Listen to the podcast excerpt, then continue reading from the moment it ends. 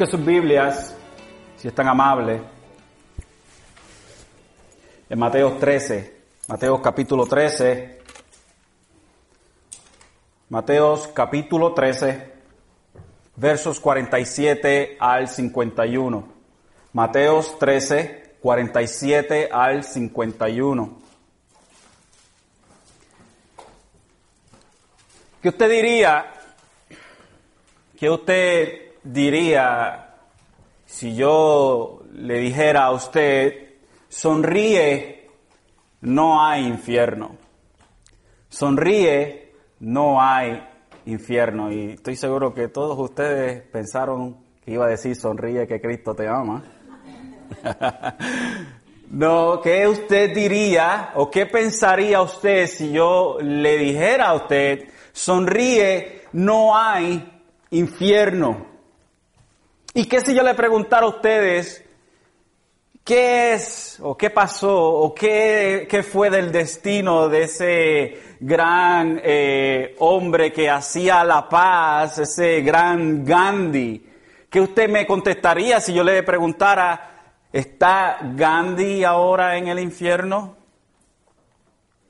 ¿Y alguien lo sabe con toda seguridad? Son preguntas muy interesantes por demás, ¿no? Rob Bell critica la creencia de que un grupo seleccionado de cristianos pasará eh, la, eternidad, la eternidad gozando de delicias celestiales, mientras que el resto del mundo será atormentado para siempre en el infierno. Dice Bell, esto es algo equivocado y tóxico. Y a la postre altera el mensaje contagioso del amor de Jesús. Paz, perdón y alegría que tanto necesita oír nuestro mundo. Escribió en su libro Rob Bell. Según él, el infierno es algo libremente elegido que existe ya en la tierra, desde la, desde la guerra a las relaciones abusivas. El ardor con que algunos cristianos, dice Bell, insisten en los tormentos del infierno, hace que muchos creyentes tengan un miedo innecesario a un Dios amantísimo y repele a muchos cristianos potenciales que podrían sentir curiosidad, y usted si me está mirando nota el sarcasmo que estoy utilizando, que podrían sentir curiosidad por las enseñanzas de la fe. El tema central, según Bell, del cristianismo es que Dios es amor. Todo esto fue el nuevo libro de Bell, El amor Vence, un libro sobre el cielo y el infierno. Rob Bell, este hombre que algunos años atrás, algunos tres, cuatro años atrás, era un hombre muy polémico eh, en los círculos cristianos, aunque él en realidad su, su enseñanza no era ortodoxamente cristiana, su sus enseñanzas o lo que él compartía, mejor dicho, en el lenguaje de él, lo que él compartía y charlaba con la gente, era de que todo es esencialmente relativo, de que al final del día Dios ama tanto que un Dios como este no puede tener personas en tormento eterno. Pero a pesar eh, de este pensamiento de este hombre, la realidad es completamente otra. Y frívolamente personas hacen asunción que el infierno no es real. Son asunciones frívolas, son asunciones eh, que, que, son hechas eh, sin ninguna clase de, de entendimiento bíblico. O es solo temporal, como dicen algunos o en algunos casos es un lugar de vacación, en donde van todos aquellos que verdaderamente les gustan las fiestas calientes. Hay gente que dice, no, yo, yo no voy para el cielo porque el cielo parece que va a ser aburrido, mejor voy allá al infierno donde están todos los panas míos allá. Recientemente un pastor en California dijo, si Dios ha decidido enviar a mi hijo al infierno, yo le diría que me envíe junto con él. Pero a pesar del pensamiento y las palabras del hombre, la realidad sigue siendo la misma. La realidad sigue siendo la misma y es que últimamente el injusto el que ha rechazado el único camino a la vida será condenado. Y precisamente esto es lo que nuestro Señor Jesucristo nos presenta en la parábola de la red barredera. Así dice nuestro Señor en el verso 47 hasta el verso 51. Como ustedes saben, hemos estado eh, atravesando a través de este de estas parábolas del reino. Hoy llegamos al clímax o a la cúspide de la enseñanza de Jesucristo en este capítulo. Y la enseñanza le va a ser familiar porque es familiar. Jesús está eh, repitiendo ciertos, eh, cierta, una enseñanza que ya había dado anteriormente en una parábola anterior, como vamos a ver. Así que el verso 47 Jesucristo dice, el reino de los cielos también es semejante a una red barredera que se echó en el mar y recogió peces de toda clase. Y cuando se llenó, la sacaron a la playa y se sentaron y recogieron los peces buenos en canastas, pero echaron fuera los malos. Así será el fin del mundo. Los ángeles saldrán y sacarán a los malos de entre los justos y los arrojarán al horno de fuego. Allí será el llanto y el crujir de dientes. Y les hace esta pregunta a lo, a último, los discípulos, ¿habéis entendido todas estas cosas? Y ellos le dijeron, sí. Jesús presenta este, nuevamente un ejemplo de la vida cotidiana en esta serie de enseñanzas algunos de los discípulos estaban bien familiarizados con lo que Jesús utiliza o con el ejemplo que Jesús utiliza en esta parábola. Muchos de ellos, de los discípulos, eran pescadores, así que ellos más que nadie podían entender la enseñanza de Jesucristo a través de esta parábola. Y permítame, permítame eh, formar el retrato para usted en esta tarde con un poco de trasfondo eh, cultural ah, en cuestión de, esta parábola o el ejemplo que usa Jesucristo en esta parábola de la red barredera. En Palestina habían dos maneras de pescar. La primera, y, con una que, aunque estamos bien familiarizados con las dos, pero la primera creo que es más, va más allá. Primero, una era con la red arrojadiza, o lo que dice en el griego Fiblestrón. En el castellano, y muchos van a reconocer el nombre, es atarraya o esparabel, red manual que se lanzaba desde la orilla. Era la forma de, es una forma de pescar que todavía se utiliza, donde el pescador tiene una red en su mano y cuando lanza la red, él tiene un cordón, la red se abre, se abre en una forma de círculo y cae ahí hasta que jala y tiene unos plomos que hacen que la red se hunda y cierre cuando jale el pescador y ahí están enredados los peces. La otra forma, la otra manera de pescar era, con la red barredera. Eh, o lo que se diría en el, en el griego, la seguené, seguené. De esta se trata en la, esta parábola. La red barredera era grande y cuadrada con cuerdas atadas a las esquinas y con dos, o perdón, con pesas en uno de los lados para que, para que tenga reposo y se mantenga eh, o se mantuviera colgando verticalmente en el agua. Cuando la barca empezaba a moverse, la red tomaba la forma de un gran cono en el que quedaban atrapados peces de todas clases. La red se arrastraba entonces a tierra y se separaban los peces. Y los peces que no servían, los inservibles, se tiraban de nuevo al mar y los buenos se colocaban en las cestas. O sea, tenemos una red que podía ser hasta casi 300 pies eh, de largo. Hay registros de, de, estas redes hasta de media milla, lo cual es bastante grande, bastante largo. Más o menos de 6 pies de altura. En, el, en, la, parte de abajo de la red tenía lo que nosotros le diríamos plomo. No sé si exactamente eso es lo que ellos usaban en ese tiempo, ese, el plomo. Pero lo que nosotros decimos el plomo, esa cuestioncita bastante pesada, o las pesas.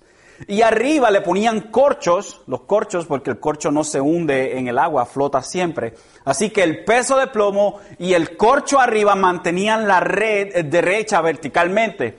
Entonces un extremo de la red era alado, por, ah, en algunas ocasiones era hecho por un, por un, eh, por una, por un barco, eh, por una, ah, por un bote, perdón, y iba saliendo de la playa, de la orilla, iba saliendo y hacía un círculo con la red y volvía nuevamente y ahí arrastraban todos los peces y en otras ocasiones eran dos embarcaciones que salían y arrastraban la red y los dos venían y empezaban a sacar los peces.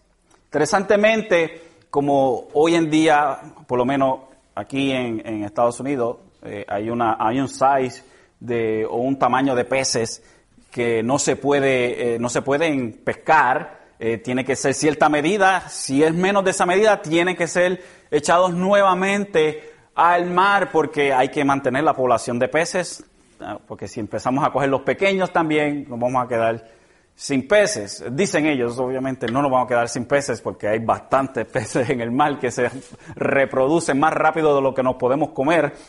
Ah, pero en el tiempo de aquí de en el tiempo en donde Jesús está dando esta parábola, habían peces que no eran, que no eran comidos por los judíos. Había, estaba la ley dietética, la ley de la dieta, en donde ellos no podían comer ciertos eh, eh, peces, no podían comer crustáceos, crustáceos como los, eh, los camarones, no podían comer, los judíos no podían comer camarones, y no podían comer peces que no tuviesen las... Ah, las algas, ¿qué se dice? Lo que uno pela, escamas, escamas, algas es, seaweed, right? Ah, las escamas, no podían comer peces que tenían, eh, que no tenían escamas. So que era limitada la cantidad, so tenía que ser de cierto size, tenía que ser el pez que no envenenara, porque hay algunos peces que no se pueden comer. Ah, y tenía que ser, y no podían ser crustáceos, y no podían ser aquellos peces que no tenían escama. So, que la, entre paréntesis tenemos una pequeña, eh, eh, lo que nos queda es una pequeña cantidad de peces, no son tantos, porque si sacamos todos los indeseables, son pocos los que quedan. Y es, ah, y es algo interesante advertir que a veces se mantenían los peces vivos en cestas impermeables o, también en embarcaciones impermeables, o sea, que no saliera el agua, porque en ese tiempo no había refrigeración, a veces que había que mantenerlos vivos en las canastas y en las, y en las embarcaciones. Algo interesante por, por demás. Y no había de otra manera de transportarlos frescos durante un cierto tiempo y a cierta distancia, y por eso el pescado fresco se le llama en Israel dai hai, pescado vivo no congelado.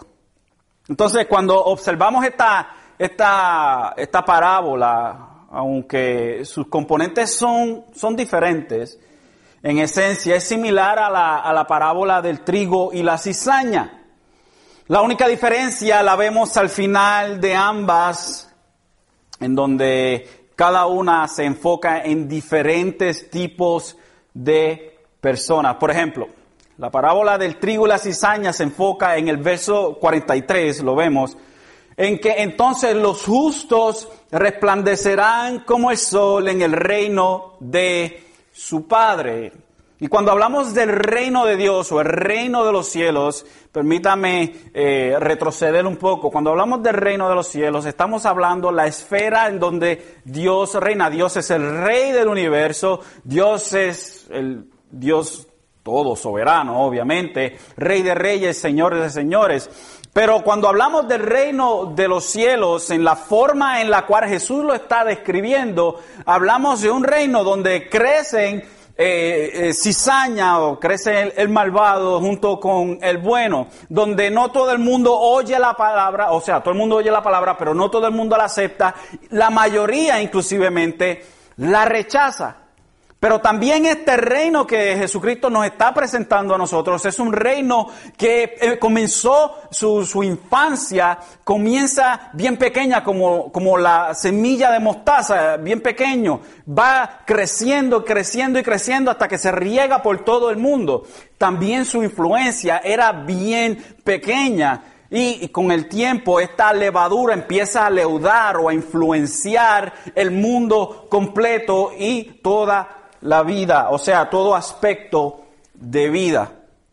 También este reino de los cielos es, semejante a un tesoro escondido, un tesoro escondido que encuentra un hombre y vende todo lo que tiene por ese tesoro.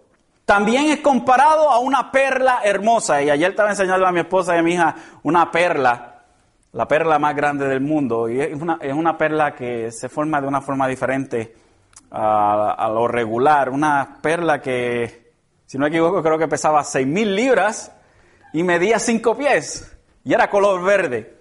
Una perla china, me dice. Ah, y bien interesante, hermosa por demás. Y una de las cosas bien interesantes de las perlas y cómo se forman es que se forman en dolor. Porque se forma en la almeja cuando la almeja se traga un, granito de, arena y en ese granito de arena le molesta tanto y tanto que se empieza a formar la perla dentro de la almeja. So, es tan valor, valiosa porque se forma en dolor. Ahora, no voy a hacer ninguna, ningún tipo de, aplicación a lo que es el, Evangelio ni nada de eso por el estilo, porque Jesús no hizo ese tipo de aplicación y sería por demás para mí hacer ese tipo de aplicación. Pero sí podemos ver que el, que el reino de los cielos, la esfera de, la salvación en donde Jesucristo nos está hablando, que, eh, que es como una perla, es hermosa, es valiosa, vale la pena dejar absolutamente todo lo que nosotros creemos que es valioso, sea el rico sus riquezas, sea el pobre sus excusas baratas, sea lo que sea, vale la pena dejar toda lo que sea, dejar nuestra familia atrás, dejar nuestras concepciones de, Dios errónea, dejar nuestra, nuestra tontería a un lado, dejarlo atrás por lo que verdaderamente es valioso, que es la salvación. Entonces, el reino de los cielos se nos es presentado desde su composición, se nos es, se nos presentado en, en aquellos que la mayoría no va a oír, que va creciendo el bien con el mal.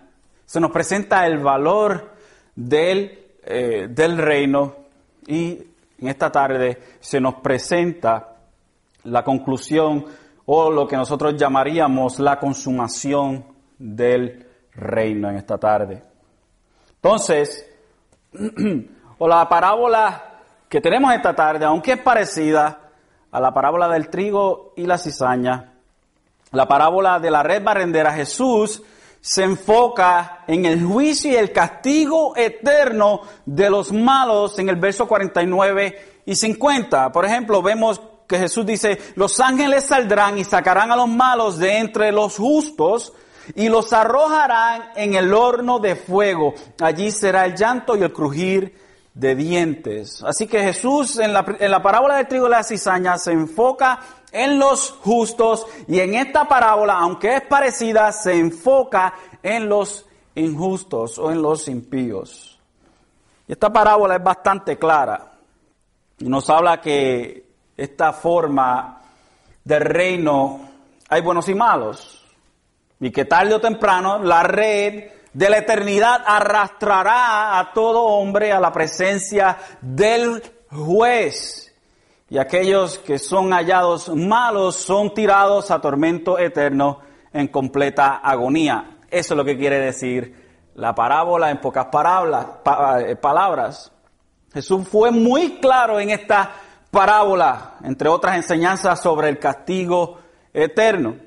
Sin embargo, como, como dije al principio, al comienzo de este sermón, parece ser que, que para algunos Jesús nunca, nunca habló o nunca hablaba de un lugar donde el impío es atormentado por la eternidad. Muchos niegan esto, muchos dicen que no existe tal lugar, que este sitio simplemente es la imaginación de los cristianos pesimistas que se creen mejores que nadie. Ahora, el porqué de esta opinión se debe a un sobre, a un sobreénfasis, diría yo ya, un sobreénfasis a uno de los atributos de Dios. Un atributo sobre el resto de todos sus atributos, podríamos decir. Y este es el amor. Sabemos que Dios es amor. Y muchos dicen que no creen en el castigo eterno porque un Dios de amor no puede castigar a una persona por la eternidad. Dios es amor, claro que sí, pero también es justo. Es 100% amor 100% justo, 100% soberano, 100% poderoso, 100% omnisciente, 100% omnipotente. Dios es, o perdón, Dios no es solamente amor. Así que, y, tenemos que, categorizar esto, no podemos decir que Dios en un momento es amor y en otro momento eh, no es amor. No, Dios siempre es amor. Dios siempre es amor y Dios siempre es justo. Esto es algo que tenemos que nosotros tener bien claro. Dios es amor y Dios es justo. Y un eh, atributo de Dios no va por encima de otro, porque entonces Dios dejaría de ser Dios. Todos estos eh, atributos de Dios están armonizados hermosamente. Y muchos se, se anclan en, que Jesús, o, eh, o, se basan en que cuando Jesús vino por primera, primera vez, vino en forma de siervo. Y claro que sí, Jesús vino en forma de siervo y no vino a enjuiciar el mundo. Esa no era la descripción de su ministerio en su primera venida cuando nació. Pero esto no quiere decir que Él no llevará a cabo su juicio. Se les olvida que la palabra dice que Él volverá y que juzgará a las naciones. Pero en esta tarde, permítame presentarles entonces a su rey. Permítame presentarles a su rey, el Cordero de Dios Jesucristo. Así que vaya conmigo a Apocalipsis capítulo 19. Apocalipsis capítulo 19.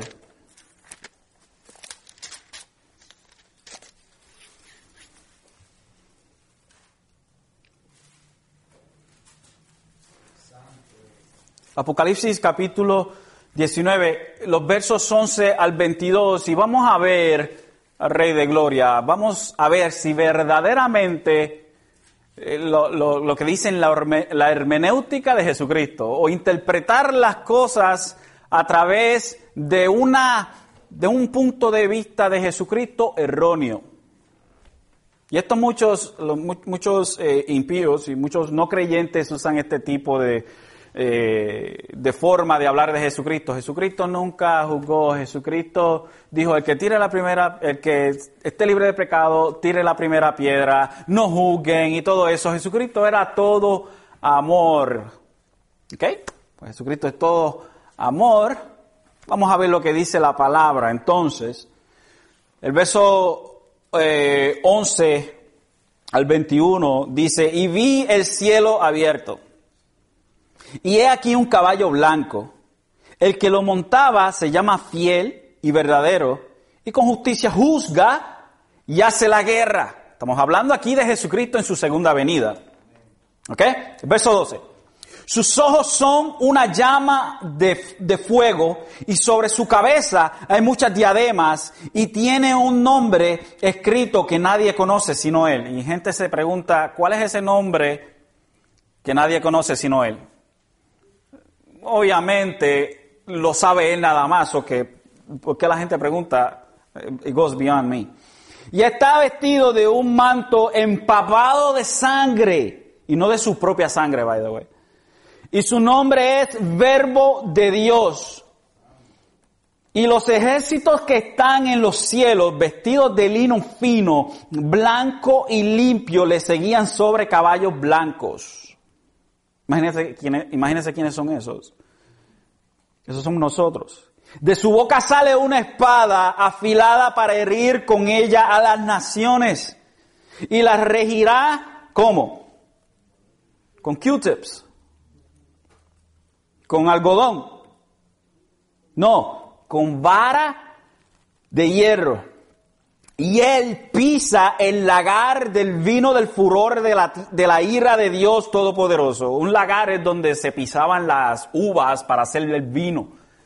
imagínense Jesucristo parándose en la ira, con la ira de Dios, aplastando a todos sus enemigos. Y el retrato es tan vivo que lo compara con un lagar como si estuviera pisando uvas y haciendo vino de ellos. Dice más adelante, ¿en qué beso me quedé? 16. Ok. Y en su manto y en su muslo tiene un nombre escrito y dice, Rey de reyes y Señor de señores. Y vio un ángel que estaba de pie en el sol y clamó a gran voz diciendo a todas las aves que vuelan en medio del cielo, venid, congregaos para la gran cena de Dios. Mire lo que se está sirviendo en el menú.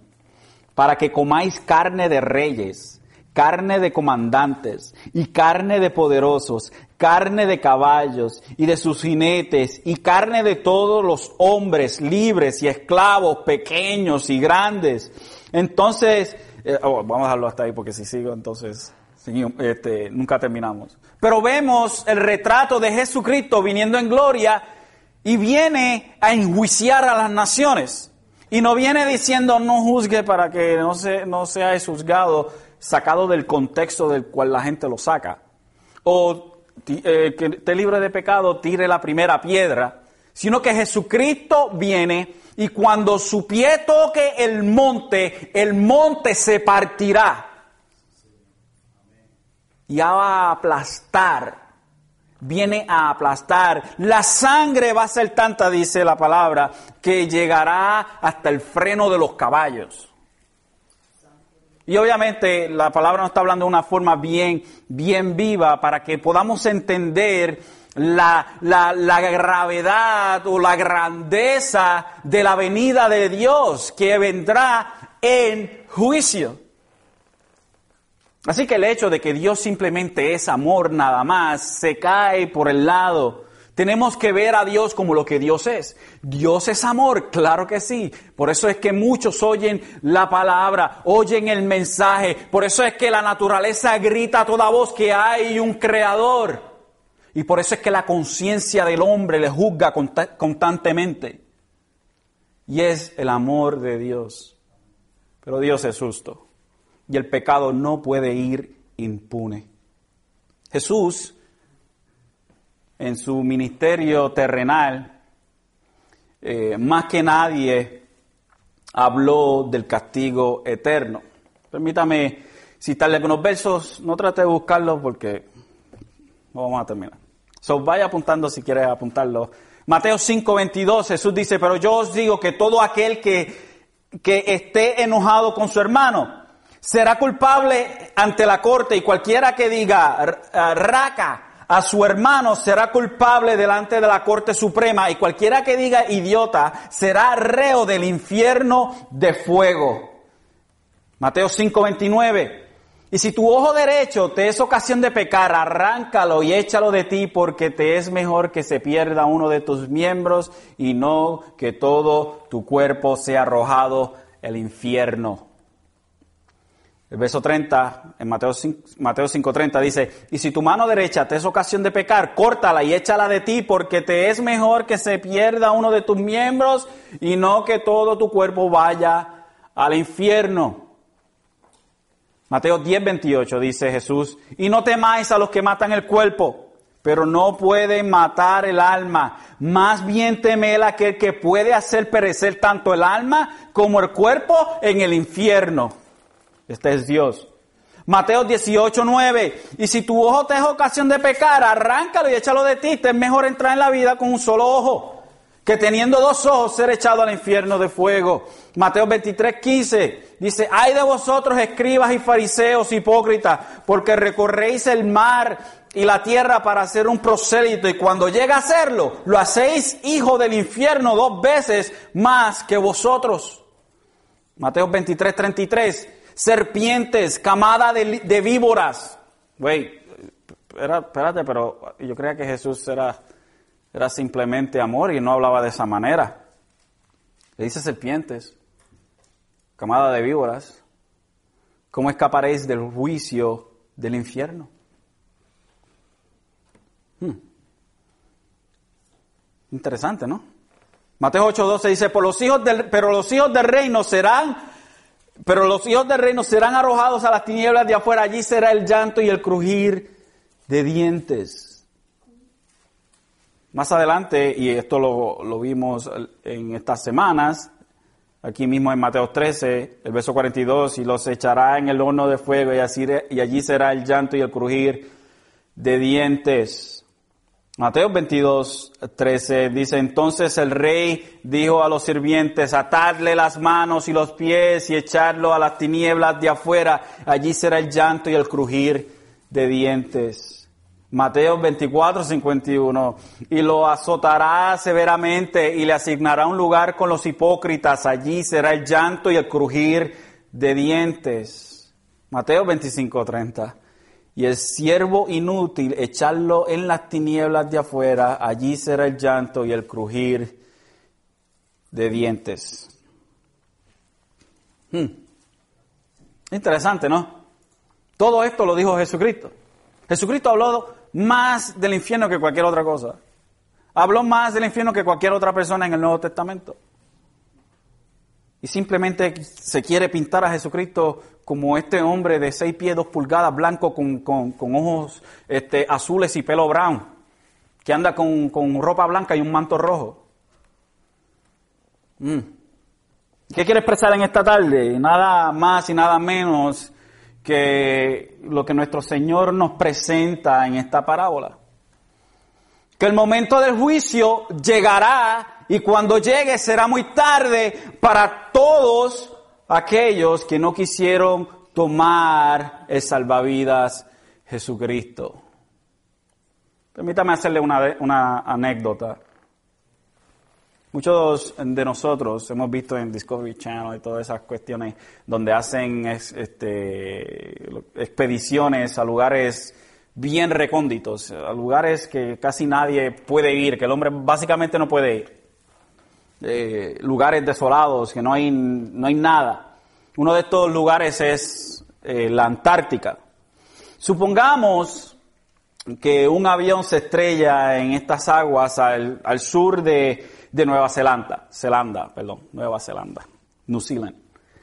Los pilotos eh, saben que no hay otro eh, avión, ni un barco, ni siquiera señal de tierra, por lo menos por mil millas alrededor. ¿Ok? Vamos, estamos poniendo este retrato. Los tres están en el agua. Se estrelló el avión. Uno es hábil de nadar por algunos cientos de pies, el segundo maneja quedarse a flote por una hora o dos, y el tercero es un campeón mundial de natación a larga distancia, y este maneja quedarse a flote por 15 horas. ¿Será prudente para este hombre, el número tres, el que es el campeón de natación, enseñarle al primer hombre cómo es que se nada bien en ese momento? ¿Será prudente para este hombre decirle, ok, así es que sé nada? ¿No cree que está un poquito tarde para eso? ¿No cree que quizás no es lo mejor que le va a ayudar a la persona? En otras palabras, no puedes hacer nada por esa persona. Estos hombres no necesitan un ejemplo de cómo vivir la vida muy bien, o cómo nadar muy bien, o cómo se gana una medalla olímpica en esos momentos. Estos hombres necesitan un salvador necesitan un Salvador. Uno se ahogará en 20 minutos el segundo en dos horas y el tercero en quince horas. Así que con el hombre, el hombre no necesita un ejemplo, necesita un salvador. El convicto es como el hombre que solo puede nadar por unos cuantos minutos. El hombre promedio es como aquel que puede nadar por una o dos horas. Y el mejor hombre, y estoy hablando entre comillas, el mejor hombre, la mejor persona, o el, hombre más bueno, el bien bueno, es como aquel que puede mantenerse por 15 horas. Pero al fin del día, los tres están condenados a morir bajo las mismas circunstancias. Así será para el hombre delante del juicio de Dios. Lo mejor que un hombre puede hacer en obras buenas de caridad no cambia el inalterable hecho que su carácter y sus obras están malditas por Dios. Lo único que puede satisfacer a un Dios santo es esto. Es que el hombre esté de su lado, acepte la, sangre derramada por Jesucristo para la remisión de sus pecados, cruzar el, precipicio a través de Jesucristo. Desde la persona que nosotros socialmente consideramos más mala, un asesino, un depredador de niños, lo peor, hasta la persona que se cree, vamos a ponerlo así, desde, desde el depredador de niños, violador de mujeres, asesino, robabanco, de todo, mata, este, patricida, matricida, lo peor que usted se pueda imaginar. Hasta el Papa, que es el hombre considerado el mejor hombre del mundo y el más santo del mundo, desde ese que está ahí en el, en el, en el, en el lodo, hasta ese que tiene sus ropas bien bonitas de oro y todo eso, esa distancia que tenemos entre esos dos, que se ve bien grande delante de los ojos de los hombres, delante de los ojos de Dios, los dos están iguales. Este quizás, oh, muy reformado en su, en su, uh, en su atavío y en su, en su aro y fleal. Pero al fin del día, el depredador y el papa, si no se arrepienten, van a llegar al infierno. No importa lo religioso que pueda ser. Aquel que no tiene evangelio y aquel que tiene un falso evangelio, los dos se van al infierno. Punto. Así que el hombre puede reformarse todo lo que quiera y todo lo que pueda hacer, pero delante de Dios la justicia de Jesucristo es la única que importa. La justicia del hombre para Dios no sirve para nada. Para nada que sirve. Entonces, cuando nos vemos presentados con el hecho de que Jesucristo habla de que al final de los tiempos, al final de, este, de esta era, al final de esta edad, al final del mundo, habrá un juicio, hay gente que dice, Dios es amor. Cuando claramente la Biblia dice que Dios sí es amor, pero Dios sí es justo. Y como todos hemos pecado, todos hemos sido destituidos de la, de la gracia de Dios. Sin embargo, Él decidió en su gran y hermosa gracia salvar gente. Salvar gente y darles vida eterna. Y yo creo que la mejor forma de introducir este verso, el cual se usa fuera de contexto siempre, y es este, Juan 3:16, porque de tal manera amó Dios al mundo, que entregó a su Hijo, para que todo el que cree, óigame, para que todo el que cree no se pierda, mas tenga vida eterna. ¿Para quién es el beneficio? ¿Para el mundo completo o para el que cree? Para el que cree. Vida eterna. ¿Qué quiere decir esto? Que una vez que usted ha sido salvo, ya no entra condenación y usted no tiene que preocuparse por este juicio para usted. Se supone que nos preocupemos por nuestros familiares y yo creo que aquí es donde viene el problema. El problema viene en que nosotros decimos, pero ¿y qué de mi familiar? ¿Qué de mi familiar? Ok, yo me salvo, ¿y qué de mi, de mi familia? No puede concebir nuestra mente el hecho de que hay familiares de nosotros en el infierno. Es duro, es difícil. Pero es la realidad. Y entonces tratamos de empañetar la cosa, como dice. Empañetar la cosa, decir Dios es amor. Y al final de todo, Dios va a sacar hasta los que están en el infierno allá y los vamos a tener a todos. Sí, no. That's not going to happen. Ever. Otra de las cosas que, que, nos trastornan a nosotros es que estamos hablando de un sitio de castigo eterno donde no es el diablo puyando a la gente. Por favor, vamos a quitarnos eso de la mente. No son los demonios, como dicen estos charlatanes que, que van allá al infierno y ven a Michael Jackson que lo pican por el medio todos los días. De verdad, yo no sé para qué dicen eso. No es nada de eso por el estilo. El castigo es llevado a cabo por Dios. Hmm. Así que el hombre no ve a Dios en su gracia, su misericordia y en su amor, sino que lo ve como el juez justo llevando a cabo su ira en ellos. Y es el peor o la peor situación de cualquier ser humano. Y lo, y lo que hace esto bien malo es que es para siempre. Yo no sé si usted puede imaginarse lo que es para siempre. Que cuando usted lleva ahí un millón de años, usted puede decirse a sí mismo, me quedan... Mm". no puede decir, me quedan 10 años más y ya salgo de aquí. ¡Wow! un millón, wow, un millón de años, mucho. Pero mira, no, sigue contando millones, billones, trillones, cuatrillones, quintillones. siga contando, siga dándole cero por ahí para abajo.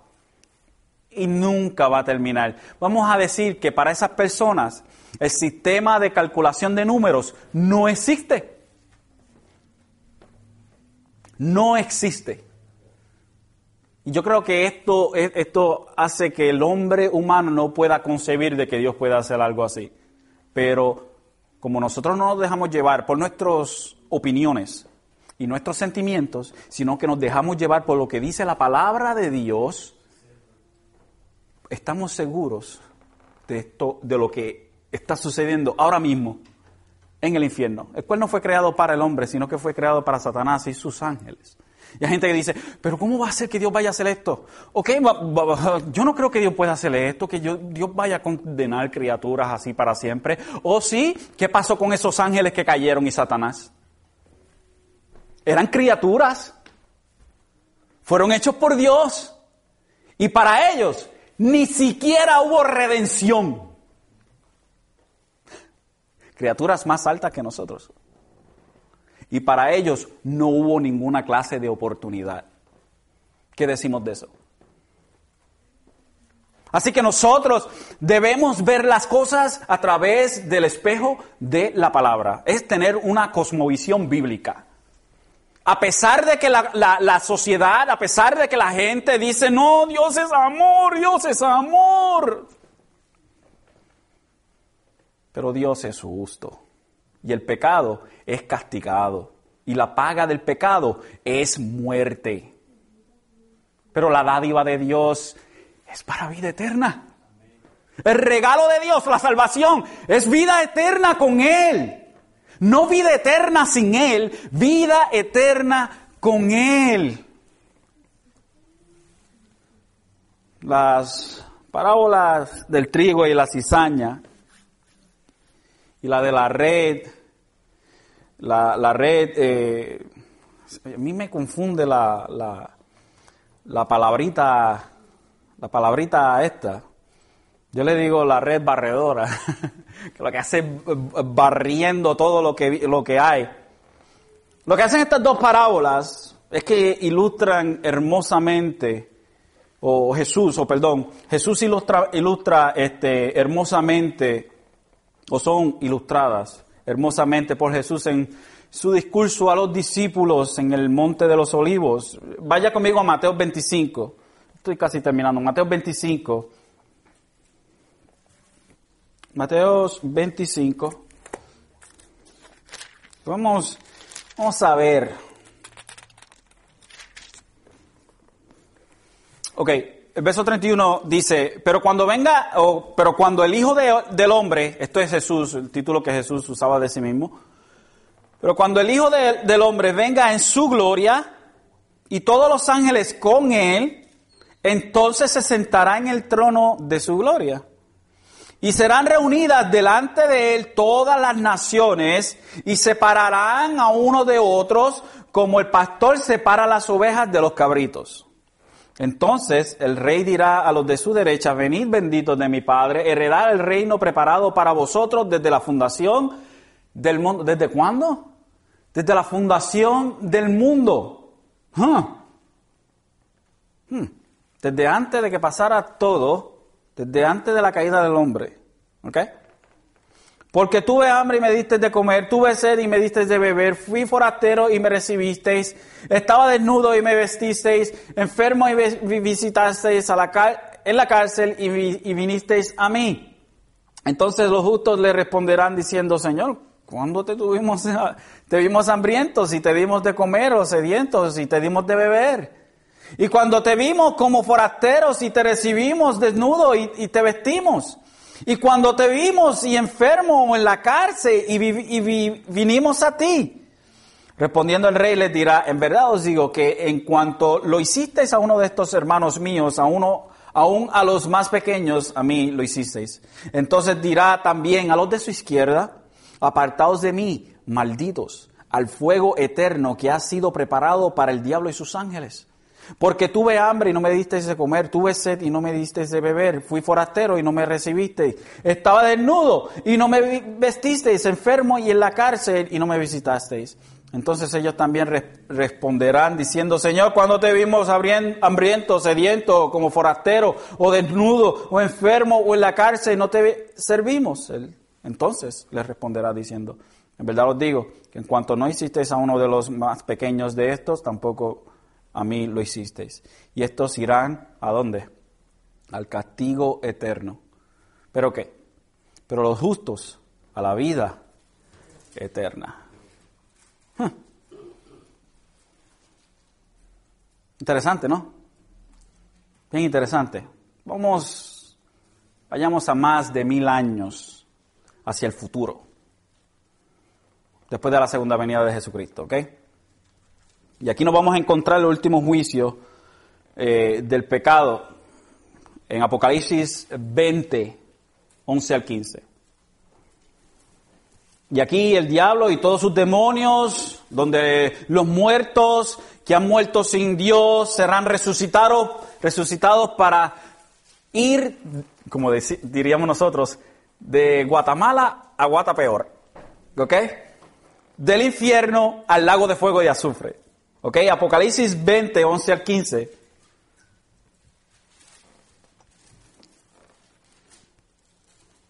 Dice, y vi un gran trono blanco. Este es el gran juicio final de Dios. Después de aquí, no más pecado. Y vi un gran trono blanco y el que estaba sentado en él, de cuya presencia huyeron la tierra y el cielo y no se halló lugar para ellos. Y la idea es que aquí deja de existir todo en el sentido, eh, como en un sentido físico. Es que ya no hay tierra, ya no hay cielo, como tal. Es un estado raro. y vi a los muertos grandes, pequeños, de pie delante del trono, y los libros fueron abiertos. Y otro libro fue abierto, que es el libro de la vida. Y los muertos fueron juzgados por, por lo que estaba escrito en los libros según sus obras.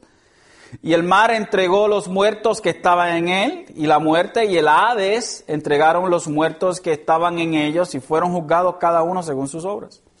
Y la muerte y el Hades fueron arrojados al lago de fuego. Esta es la muerte segunda, el lago de fuego. Y el que no se encontraba inscrito en el libro de la vida fue arrojado al lago de fuego.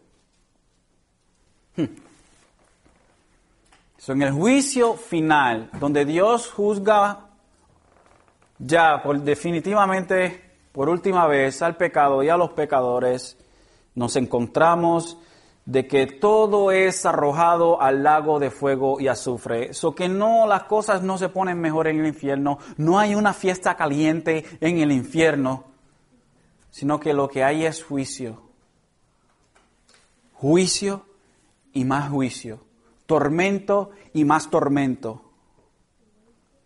Luego Jesús, si volvemos entonces a Mateo 13, y con esto termino. El verso 51 Jesús dice, ¿habéis entendido todas estas cosas? Y es mi pregunta para usted en esta tarde. ¿Han entendido estas cosas? ¿Han entendido la seriedad? ¿Han entendido lo que Jesús explica claramente para nosotros? Espero que su respuesta sea que sí. Los dejo con esto. Juan Calvino dijo, la gloria de Dios es el bien más grande, es el propósito de la creación, es más importante que cualquier otra cosa. Así que Dios glorifica su justicia en el justo juicio de los impíos y entonces Él será glorificado. Hay el aparece, perdón, ahí, ahí Él aparecerá como el gobernador justo del mundo la justicia vindicativa de Dios aparecerá estricta, exacta, terrible y por ende gloriosa. La única forma de huir de este lugar que Jesús claramente describe es mirándolo a Él. La única forma de huir del juicio de Dios es corriendo a la gracia de Dios.